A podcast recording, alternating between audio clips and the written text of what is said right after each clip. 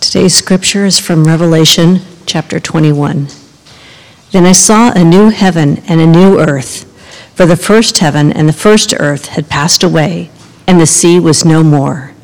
And I saw the holy city, New Jerusalem, coming down out of heaven from God, prepared as a bride adorned for her husband.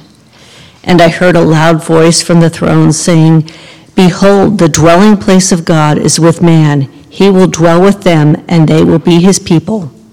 And God himself will be with them as their God. He will wipe away every tear from their eyes, and death shall be no more. Neither shall there be mourning, nor crying, nor pain any more, for the former things have passed away. And he who was seated on the throne said, Behold, I am making all things new. And he said, Write this down, for these words are trustworthy and true. And he said to me, It is done. I am the Alpha and Omega, the beginning and the end. To the thirsty I will give from the spring of the water of life without payment. The one who conquers will have this heritage, and I will be his God, and he will be my son. But as for the cowardly, the faithless, the detestable, for murderers, the sexually immoral, sorcerers, idolaters, and all liars, their portion will be in the lake that burns with fire and sulfur, which is the second death. Then came one of the seven angels who had the seven bowls full of the seven last plagues and spoke to me, saying, Come, I will show you the bride, the wife of the Lamb. And he carried me away in the Spirit to the great high mountain and showed me the holy city, Jerusalem, coming down out of heaven from God, having the glory of God, its radiance most like a most rare jewel, like jasper, clear as, crystal. It had a great high wall with 12 gates, and at the gates 12 angels, and on the gates the names of the 12 t- tribes of the sons of Israel were inscribed.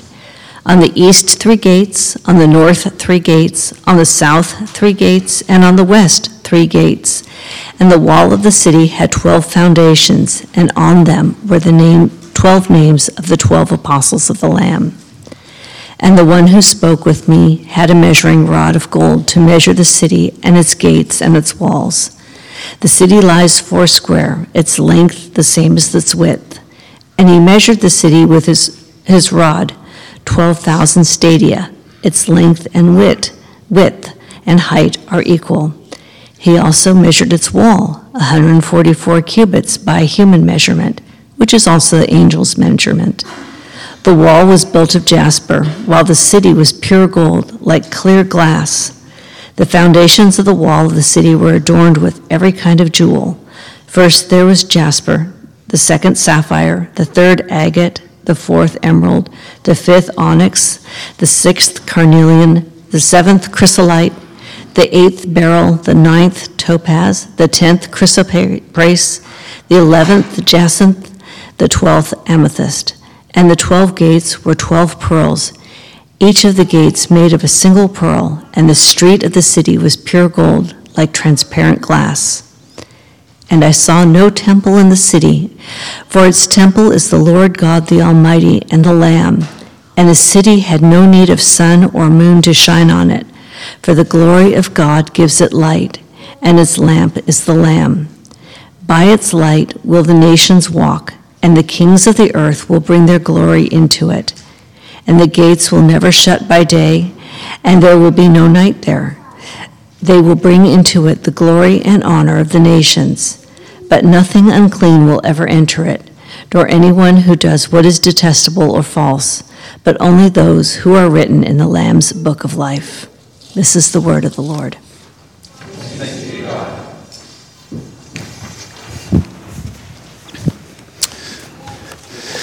Would you pray with me again? Let's pray together.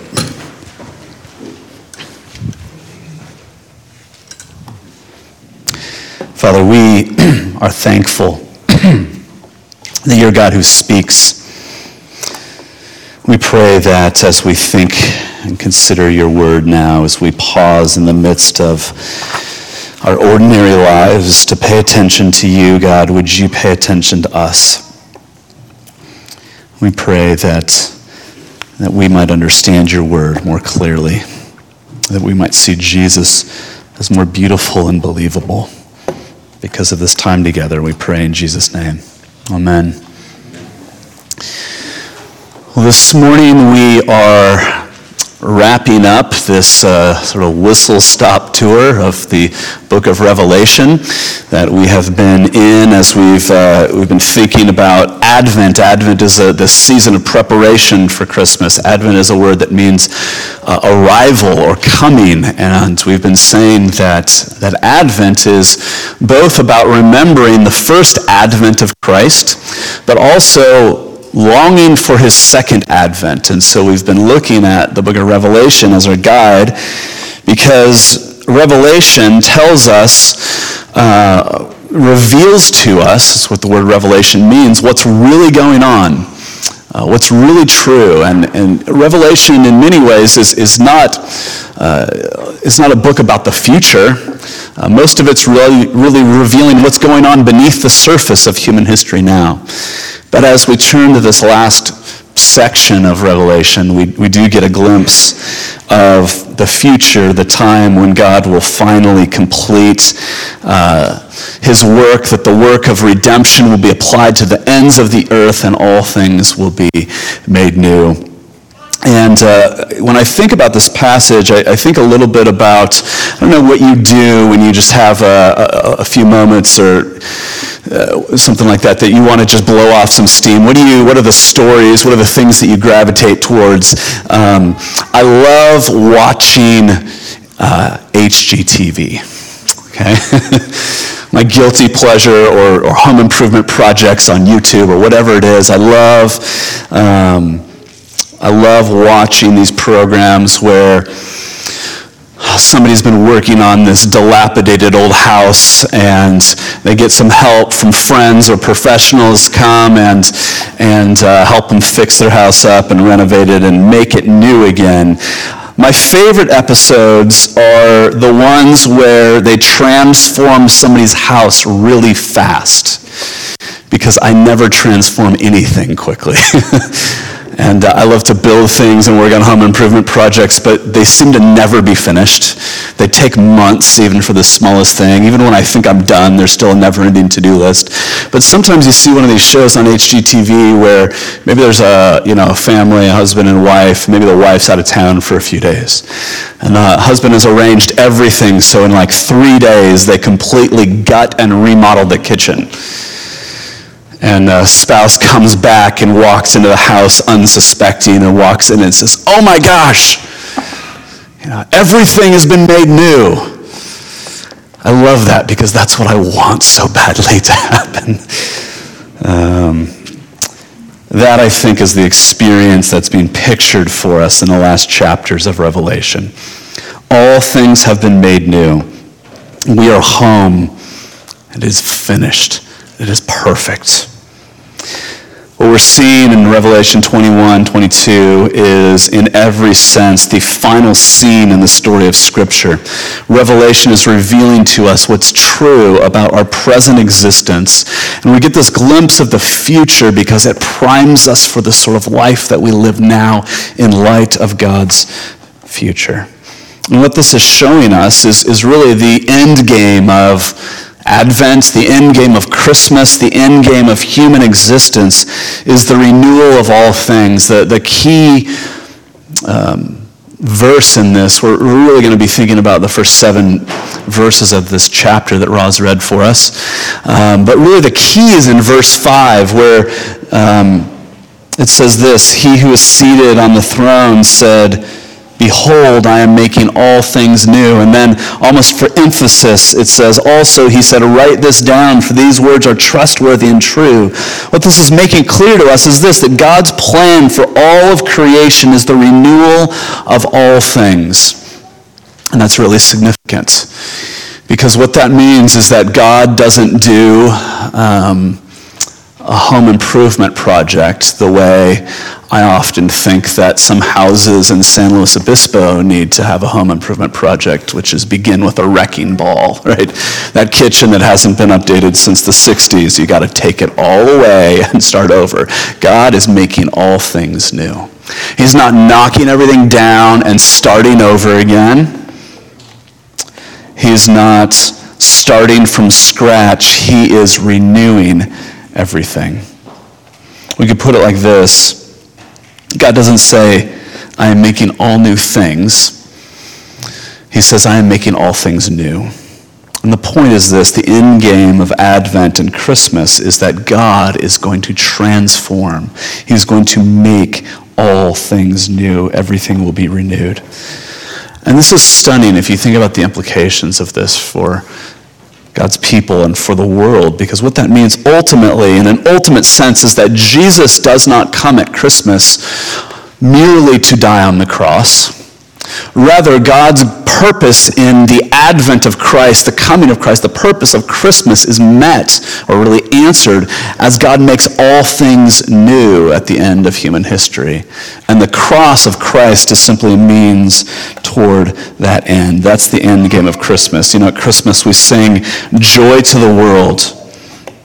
And of course, in the fourth stanza of that song, we sing, He comes to make His blessings flow as far as the curse is found. As far as the curse is found, every square inch of God's good creation that has been twisted and tainted by sin will be made new. It will be glorious and exhaustive in its scope. What God is telling us is that He is renewing everything so that we will recognize it, but it will be like nothing we have ever imagined. It will be uh, far more than we could ask or imagine. What Revelation 21 is revealing to us is what it will look like when all things have been made new. God's people will live in God's place as we were intended to live, experiencing the fullness of God's goodness and mercy and grace. And this passage shows us that it will be seen, we will experience the renewal of all things in three areas in our home, in our condition, and in our relationship. So that's what I want to explore with you this morning. Firstly, let's look at the renewal of our home, a renewed home in verses 1 through 3. Like I mentioned, I always find these home improvement shows, home renovation shows incredible. Uh, because we watch people um, whose homes often begin in, in disrepair. Maybe there was a, a you know, there's a, a, facade of a building and you can see its former glory and it's brought back to its original purpose and it's even better than it was created to be. It's a place of safety, but of also of beauty, a place to live and love and to make memories. The renewal of our home is, an, is a narrative that is pointed to and echoed throughout the story of Scripture. This is first really expressed um, all the way back at the beginning of the Bible. Uh, if you have been at Trinity over the last several months, you probably remember that in the fall, late, late summer, early fall, we uh, explored the book of Genesis together, the early chapters of the book of Genesis, which is the origin story of the human race that gives us our meaning and purpose. And we saw there that Adam and Eve, having rebelled against God, were expelled from the Garden of Eden and they were forbidden access to the tree of life. And so the human race lives its life east of Eden um, in a place where there is toil and hard work. And this expulsion is in a very real sense an expulsion from heaven on earth, which was the original home of the human race. We tend to think of heaven as this place. I remember when my kids were younger, one of my sons asking me, Dad, where is heaven? And we, we think of heaven as, you know, it's, it's beyond another planet or something like that. But in a, in a biblical sense, the Bible always talks about heaven as the place that God dwells. And so God makes his presence known in the Garden of Eden. And the human race literally lives in heaven on earth, but because of their rebellion, Adam and Eve were sent away from God's presence, and every, ever since that day, we have been longing for home. But God doesn't abandon his people. And God doesn't leave us to kind of heartache and homelessness And so throughout the scriptures, we are continually given hints and reminders that a day is coming when we will be home again. And you see this throughout the story of the Bible. You see this with Jacob's ladder, where, where the angels are coming down uh, to earth. We see this in the tabernacle and the temple in the Old Testament, where God makes his dwelling place, he makes his presence manifest in the midst of the people of God. You see this, of course, in the Christmas story, right? In the, in the incarnation of Christ, where, uh, you know, we, we call Jesus Emmanuel, God with us. God makes his presence known in our midst. But what we see finally here in Revelation is what that will look like in a final and in, in an ultimate sense. Listen again to what John says in verses 1 through 3. It says, Then I saw a new heaven and a new earth, for the first heaven and the first earth had passed away, and the sea was no more. And I saw the holy city, New Jerusalem, coming down out of heaven from God, prepared as a bride adorned for her husband. And I heard a loud voice from the throne saying, Behold, the dwelling place of God is with man, and he will dwell with them, and they will be his people God Himself will be with them as their God. What we see is that God is not planning to whisk his people away into some other reality, but rather heaven comes down to earth because God comes to dwell in the midst of God's people. And the, the imagery, I mean, there's so much here in, in this chapter that we're hardly scratching the surface this morning, but notice a couple of the things that this tells us about a renewed home. The first thing that I've been talking about is that um, we will live in a, in a, in, a, renewed home, and it will be in a renewed home because we will live in the presence of God. It is home because God is here. God will one day dwell with us, and we will be with him in the perfect place that he has designed for us. But the second thing that I think is important for us to get our heads around as best we can is that our home is a physical reality. Sometimes we think of heaven, you know, we think of the cartoons of angels on clouds and harps, and uh, but we think in a, in a more general sense about heaven being this sort of disembodied spiritual existence, disembodied somewhere. But that's not at all what the Bible pictures. In, in fact, it's not so much that we go to heaven as much as what the Bible is saying is that heaven comes down to earth. Our home will not be any less physical. If anything, you could, you could say that the new heavens and the new earth will be more physical. Uh, it, it will be the fullness of God's original intent for us in creation. And we see that in the description in, in verse 1, where it says that the first heaven, the first earth have passed away, and the sea will be no more. Now, I know that many of us might read that and, and think that doesn't sound, it sounds like God is actually getting rid of our home. And uh, we might read that and, you know, hearts begin to ache because we love the beauty of this place that we live on the Central Coast. You know, there are, there are surfers in the room who are going, what do you mean the sea will be no more? Um, I like the ocean. I love the grass and the soil and the earthiness. What this passage is telling us is not that there will be no water or that there will be nothing physical what it's saying is that there will be no chaos. There will be no more curse.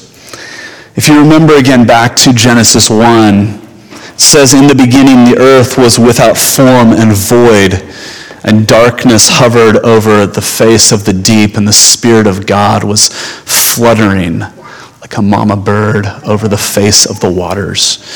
And consistently, in both a literal and also a metaphorical sense throughout the Bible, the sea is a symbol of chaos. Uh, you, you could think about the book of Jonah, where the sea is this chaotic mess, and Jonah hurls himself into the sea in order to run from the presence of God. Um, throughout the Bible, the, the, throughout the Old Testament, really, the, the people of Israel were terrified of the sea. And so the sea is this metaphor in the, in the scriptures for the chaos of life, the curse of the earth, uh, of the unknown. And what this passage is pointing us to is not that, that we will live some sort of immaterial spiritual reality, but what, what it's pointing us towards is the reality that a day is coming when we will be home and the chaos and the curse of life in this world will be no more. Um, you can think about it like this. When, when my family, when we go outside, we experience the curse. I, uh, I, I've had this um, probably too many, this experience too many times in the last year where I, will go surfing and then the next day I'll be brushing my hair and go, ah, I got sunburn on my head. And I see some of you who are smarter than I wear hats when you go out, right? Why? Because we love the outdoors, but we Hales with our Scandinavian complexions uh, have to put on sunscreen when we go outside, right? Otherwise, we experience the curse of cancer. What this passage is telling us is not that you will never enjoy the sunshine and the new creation, it's that you will experience the goodness of sunshine without the curse of cancer. That's wonderful. This thing that we have longed for will one day be a reality. C.S. Lewis put it somewhat famously in these words. He says, If I find in myself desires which nothing in this world can satisfy, the only logical explanation is that I was made for another world. We can say it like this Are you ever home and yet you're still homesick? If you still feel out of place, then this world must not be, as it is now, our ultimate true home. This is the promise of Jesus' advent among us, the promise that one day we will live in a renewed home. So that's the first thing in this passage. But the second thing, as God uh, gives us this glimpse of our renewed future, second thing we see in verses 4 and 5 is a renewed condition. Verse 4 He, meaning God, will wipe away every tear from their eyes, and death shall be no more Neither shall there be mourning, nor crying, nor pain any more, for the former things have passed away. When God makes all things new, we will live with him in a renewed world with a renewed spiritual condition. This is stunning, and to explain what, what this is pointing us to, I have to warn you that there's going to be a moment here in just a minute where we're going to have to get a little bit technical, but I think you can hang with me for, for a couple minutes, right? Um, the, the, the, question that sets it up is to think about this. Have, have you ever thought what it would be like to be unable to sin? Have you ever thought about what it would be like to be you, but to not be able to disobey God?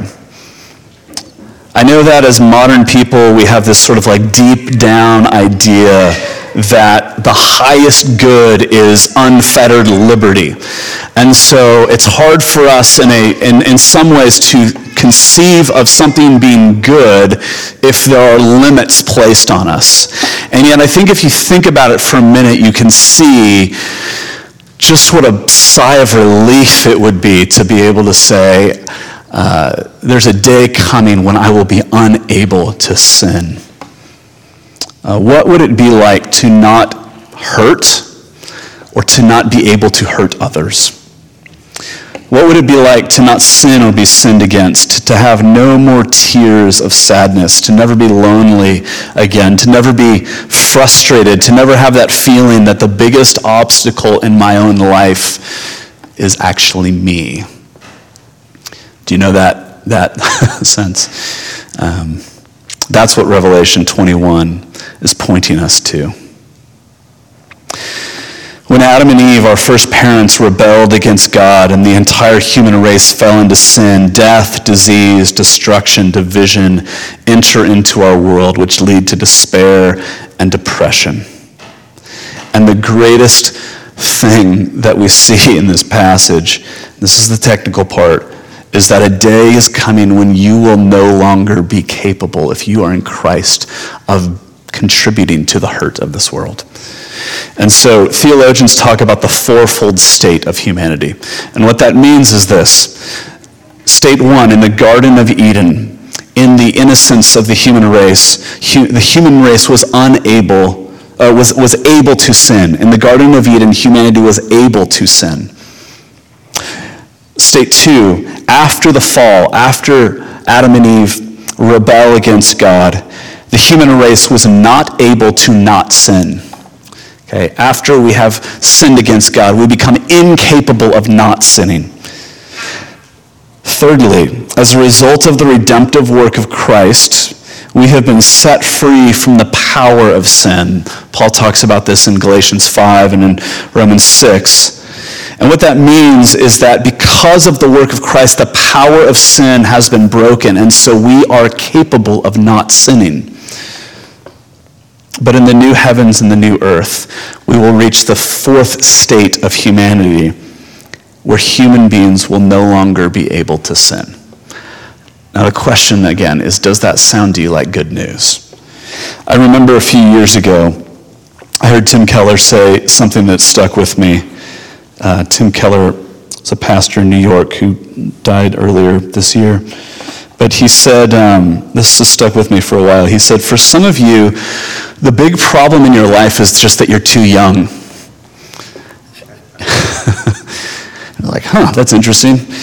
What does that mean? And I, have thought about that for a long time. And, and, and do you know what he was saying? He, he, was a pastor in New York City. He had this church that was full of single, young, bright, ambitious people who moved from all parts of the country to New York to pursue these, you know, ambitious careers in, you know, the arts or in finance or tech, tech or whatever it is. And he said, um, I, think, I think what he was saying was that if you are maybe in your 20s or maybe you're in your early 30s and you run into struggles in your life, you think that the problem is just that you haven't lived long enough. When you run into problems at work, you think the problem with my job is just that I haven't earned, put in enough time yet. I haven't worked my way up the ladder yet. The problem that I'm facing in my career is that I have this boss and he does these crazy things. She does these things that I disagree with. One day I'll be in charge. But the problem is you get into your late 30s or early 40s, and then you find yourself realizing you're the boss, and you still have these, the problems haven't gone away. Right? Or we think uh, the problem in my life is that I haven't figured out how to do relationships yet. I'm still developing my potential. I, I, I, still, nobody has recognized me for my talent yet. I'm still trying to figure these things out. But there's always this idea that with a little more time, things will obviously get better. Or we think maybe, you know, maybe when I'm the one in the corner office, maybe when I'm the one making the decisions, then things will be better. And then a day comes along and it starts to sink in. You're realizing you're the one making the decisions. What if the biggest obstacle in your life is you?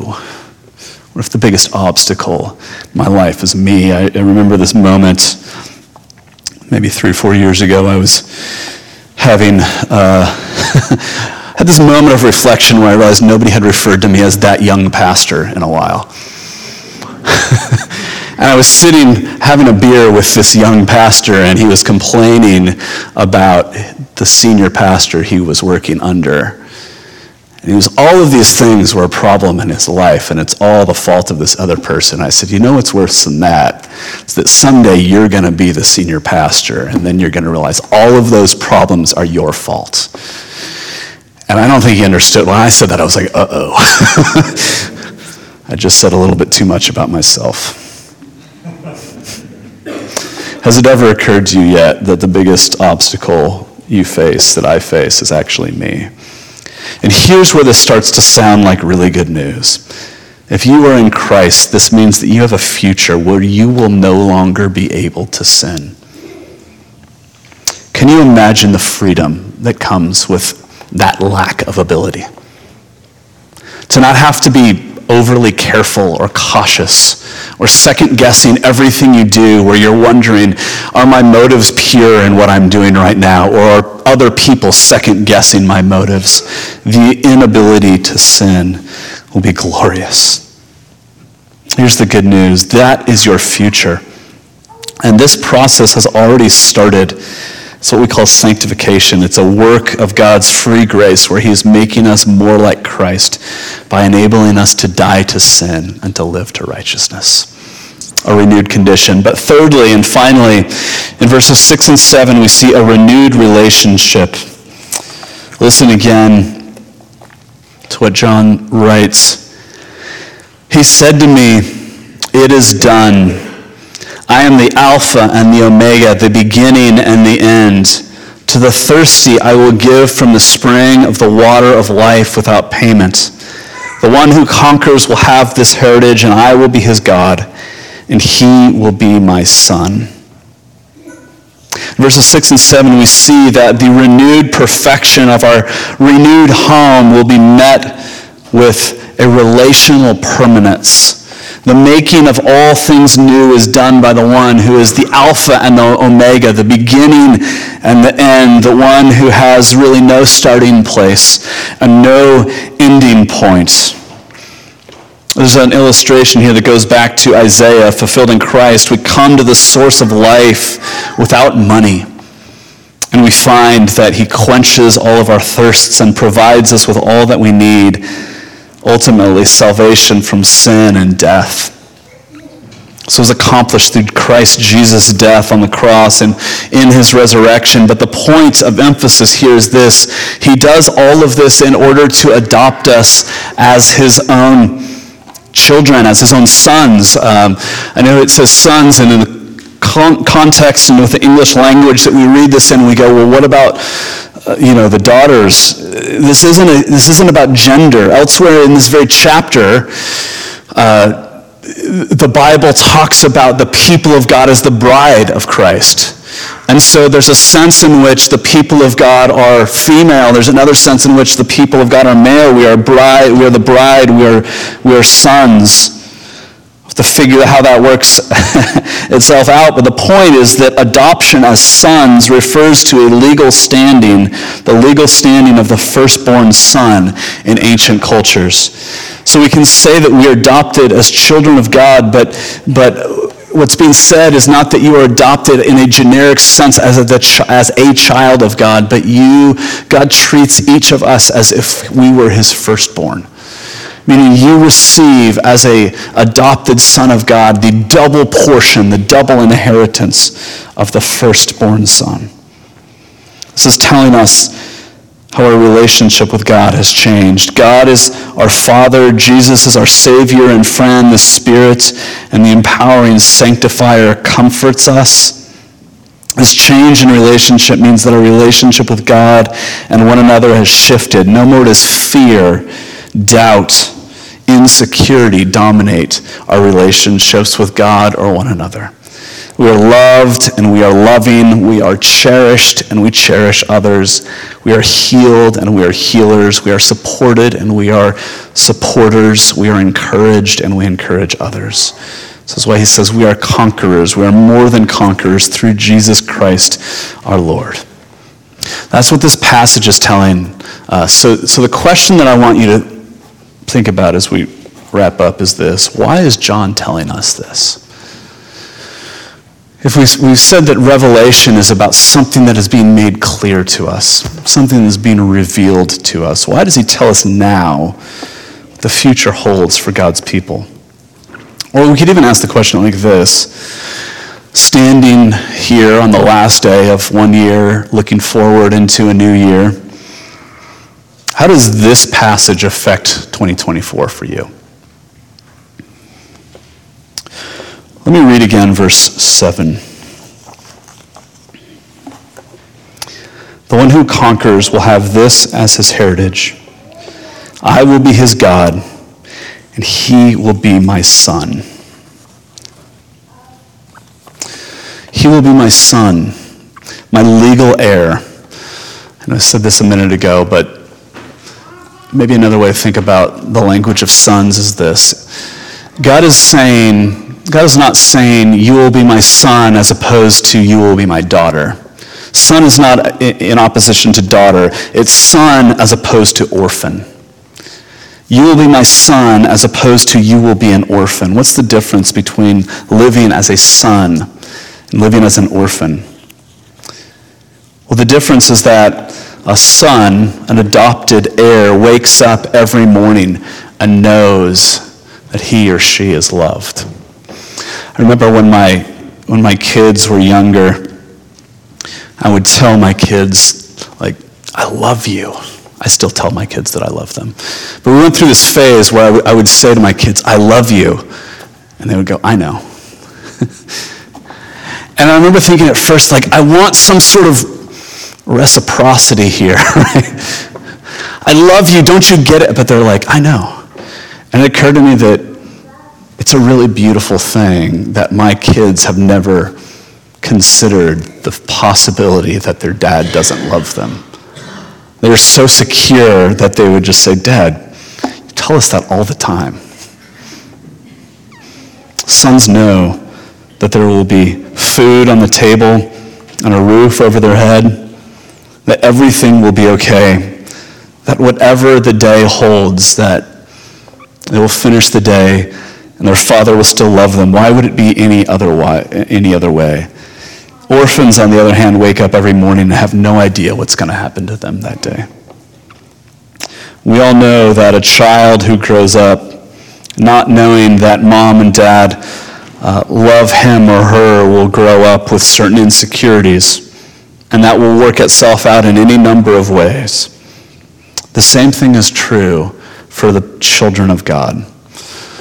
Being a son, an adopted heir of God, doesn't mean that Christians are perfect. Of course not. A son will have issues. But sons, daughters cope with the ups and downs of life because at the end of the day, they know that everything is going to be okay. Dad loves them. All who are thirsty, all who long for relief, all who long for all things to be made new are welcomed. Come to Jesus. He is making all things new. Would you pray with me?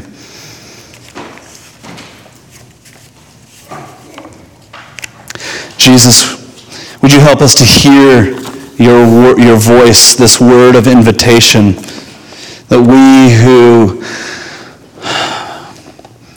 live in a world that is so often dark and yet live with this longing for home. You call to us. You hold out this promise that a day will come when you will make all things new. I pray this morning that whether we have heard this promise, responded to this invitation, whether we're hearing these words for the hundredth time, whether we've heard them and, and something is, is clicking maybe for the first time this morning, would you help us to respond? Look to you in faith, Jesus, that we might know what it is like to live as the children of the living God. And even as we live now in the, the midst of the realities of our lives, would you help us to live as sons, as daughters, as those who know uh, that our Father is on the throne, that He loves us, that He's working all things for His glory and our good. That we might live with confidence now, Jesus, we pray in your name. Amen.